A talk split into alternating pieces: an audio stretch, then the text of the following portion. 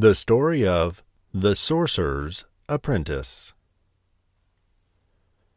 Once upon a time, a young boy named Franz went to work as an apprentice for a sorcerer. The sorcerer lived in a huge castle overlooking a little village where Franz lived with his family. It was considered a great honor to help and learn from such a clever and powerful man. Franz was very excited about learning how to do magic, but when he arrived on his first day, he was given just a list of chores to do around the castle cleaning, straightening up, fetching water from the well. Franz was not very happy. It's not fair. I didn't come here to be his servant. When will I get to do some magic? He muttered to himself. The sorcerer was a busy man. Each morning he would tell his apprentice what chores needed to be done that day.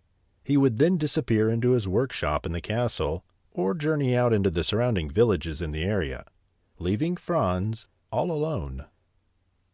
Occasionally, as Franz went around the castle doing his chores, he would catch a glimpse of the great sorcerer looking through the pages of a large leather bound book, which he kept locked in a wooden cabinet in his closet. The pages of the book were filled with beautiful illustrations and words of the sorcerer's magic spells. Franz longed to have a look at the book himself. Several months later, fed up with doing chores all day, Franz decided he would sneak a look at the sorcerer's special spell book when the old man was gone. As the sorcerer got ready to leave the castle that day, he called out to Franz. Boy, I need you to scrub the floor of the great hall for me. You will need to fetch water from the well with this bucket and carry it to the big stone container in the hall. When the container is full of water, take this broom and give the floor a good scrub. I want to see it shining when I get back this afternoon. Franz rolled his eyes behind the sorcerer's back. Of course, sir. As soon as the sorcerer left, Franz climbed the small staircase to the workshop. He knew where the sorcerer kept the key to the wooden cabinet, so he grabbed it and hurriedly opened the old creaking doors. Inside, on a shelf, sat the magic spellbook. Franz carried the heavy book to the great hall and sat down to look through its magical pages. There were spells for all sorts of weird and wonderful things. As he turned the pages, Franz saw a spell that could bring any object to life. This gave him a brilliant idea. What harm could one little spell do? he thought to himself. Grinning, Franz rushed to fetch the broom and the bucket. He placed the broom on the floor and sat back at the desk, and slowly chanted the words of the magic spell. He couldn't wait to see the broom clean the great hall itself. At first, Nothing happened. Franz was just about to try another spell when suddenly the broom sprouted little arms and leapt up from the floor. Franz was so surprised he nearly fell off his chair. This was amazing. He was doing magic. Broom, he commanded, take the bucket to the well and fetch water to fill that container. The broom marched off to the well and started carrying the bucket backward and forward between the well and the container in the great hall.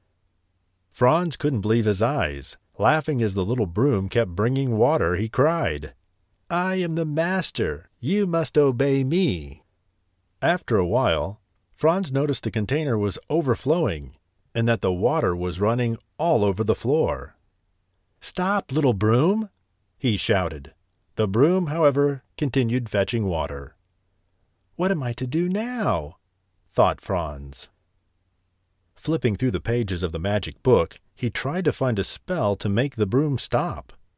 But the broom kept going. By now the water was all over the floor. Franz grabbed an axe and chopped the broom into small pieces. That should do it, he said with a sigh of relief. To his dismay, the little pieces of broom started to move and grow. And they, too, sprouted arms and legs. Soon there was an army of new brooms, and they all began to march to the well, to fetch more water. Franz didn't know what to do. The brooms continued splashing water into the great hall, and soon it was swirling around Franz's knees. He was powerless to stop the brooms. Just then the sorcerer returned. He raised his arms and in a booming voice chanted a magic spell. In an instant the brooms all vanished and the water disappeared. Everything returned to normal. Shaking with fear, Franz fell to his knees. Please forgive me, master. I just wanted to try some magic. The sorcerer was very angry. Never play with things you don't understand, he shouted. Magic is very powerful and should only be used by a sorcerer. Franz hung his head in shame. He would never get a chance to learn magic now. I should send you away, boy, continued the sorcerer. But he could see that Franz was very sorry, so he decided to give him another chance. You can stay, he said. You still have much training to complete. Franz was relieved. Thank you, sir, he said. I promise to work very hard.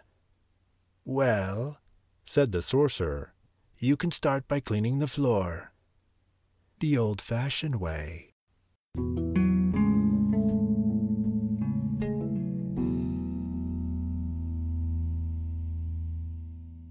Thank you for listening to Bedtime Stories. Please make sure to follow us for more stories and, of course, share them with a friend. Until next time, good night.